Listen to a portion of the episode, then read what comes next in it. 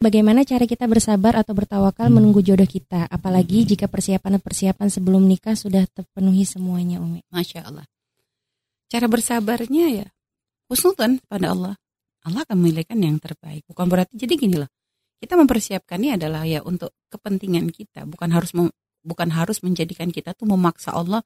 Ya Allah, Ana udah siap nih, cepetan dong. Mhm, Gitu. Allah. kan Allah yang tahu gitu siapa jodoh kita, kapan waktunya yang terbaiknya gimana kan gitu. Jadi siapin siapin aja dari sekarang memang kita jauh-jauh harus siap gitu Hmm. lah. Karena gak akan rugi kok. Mempersiapkan diri itu gak akan rugi. Iya. Karena tadi yang kami sampaikan persiapan ini kan sebenarnya kebutuhan kita kan. Mhm. Masalah menjaga kesehatan. Lah emang kita butuh untuk tahu dong biar kita bisa kontrol kesehatan dari situ. Mhm. Masalah kesiapan, masalah finansial apa semuanya Mas Umi. Nah, ini termasuk kesiapan yang sebelum ini obrolan kita dengan orang tua.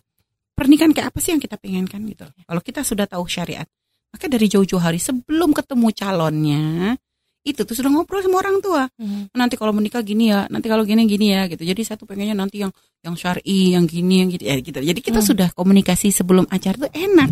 Ya. Karena nanti kalau sudah kadang sudah ada calon, sudah waktu deket tuh, kadang semuanya sudah ngotot-ototan dengan dengan pilihan masing-masing. Mhm. Orang tua pengen begini, pengantin pengen begini, mertuanya pengen begini, calon mertuanya bikin begitu, Mhm. calon suaminya mintanya beda lagi kan gitu. Mhm. Maka dari sekarang tuh dari sebelumnya sudah ada kesepakatan kita dengan orang tua. Minimal kita dengan orang tua kompak dulu.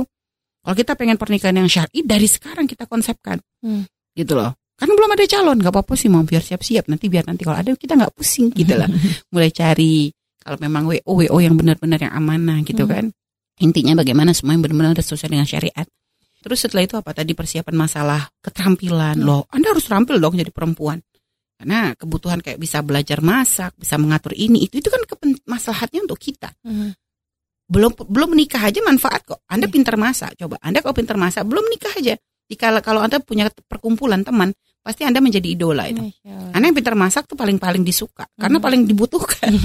kalau ada acara kumpul-kumpul tuh tanpa ada yang bisa masak tuh nggak seru gitu loh. Mhm. Acara apa gitu kan, bareng-bareng gitu kan, pasti dia yang bakalan jadi andalan Hmm. gitu loh. Makanya punya pintar masak tuh Umi, Umi sangat-sangat me- mengajarkan gitu. Artinya itu nggak rugi, Iya. nggak rugi, manfaat banget. Mhm. Anda bisa nyenengin orang tua, Anda bisa nyenengin siapa pun gitu dengan dengan masakan Anda kan gitu ya. Mhm.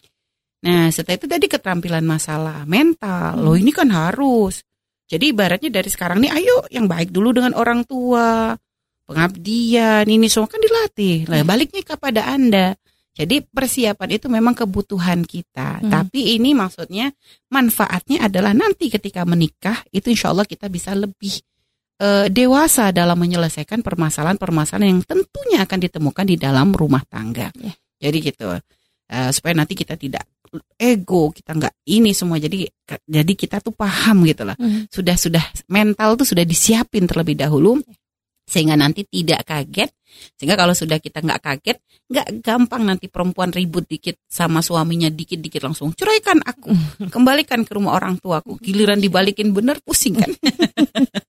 Ada banyak perempuan tuh kadang gitu ribut dikit langsung, udah cerai aja kita, Hmm. pisah aja, udah Hmm. nggak mau lagi kayak gini. Hmm. Oh kirain, oh ada mulai ngungkit-ngungkit. Ini nggak bikin nggak indah lah inilah. Ini biasa nih wanita-wanita yang gampang-gampang begini yang kena mental ini sudah. Dia nggak siap dengan masalah, dia nggak siap dengan dengan dengan apa, apa sesuatu yang nggak sesuai ekspektasi dia Mhm, gitu loh. Jadi mhm. pengennya semuanya tuh sempurna. Ini kita nih di dunia nyata, bukan dunia hayal, bukan dunia Allah. dongeng, nggak ada.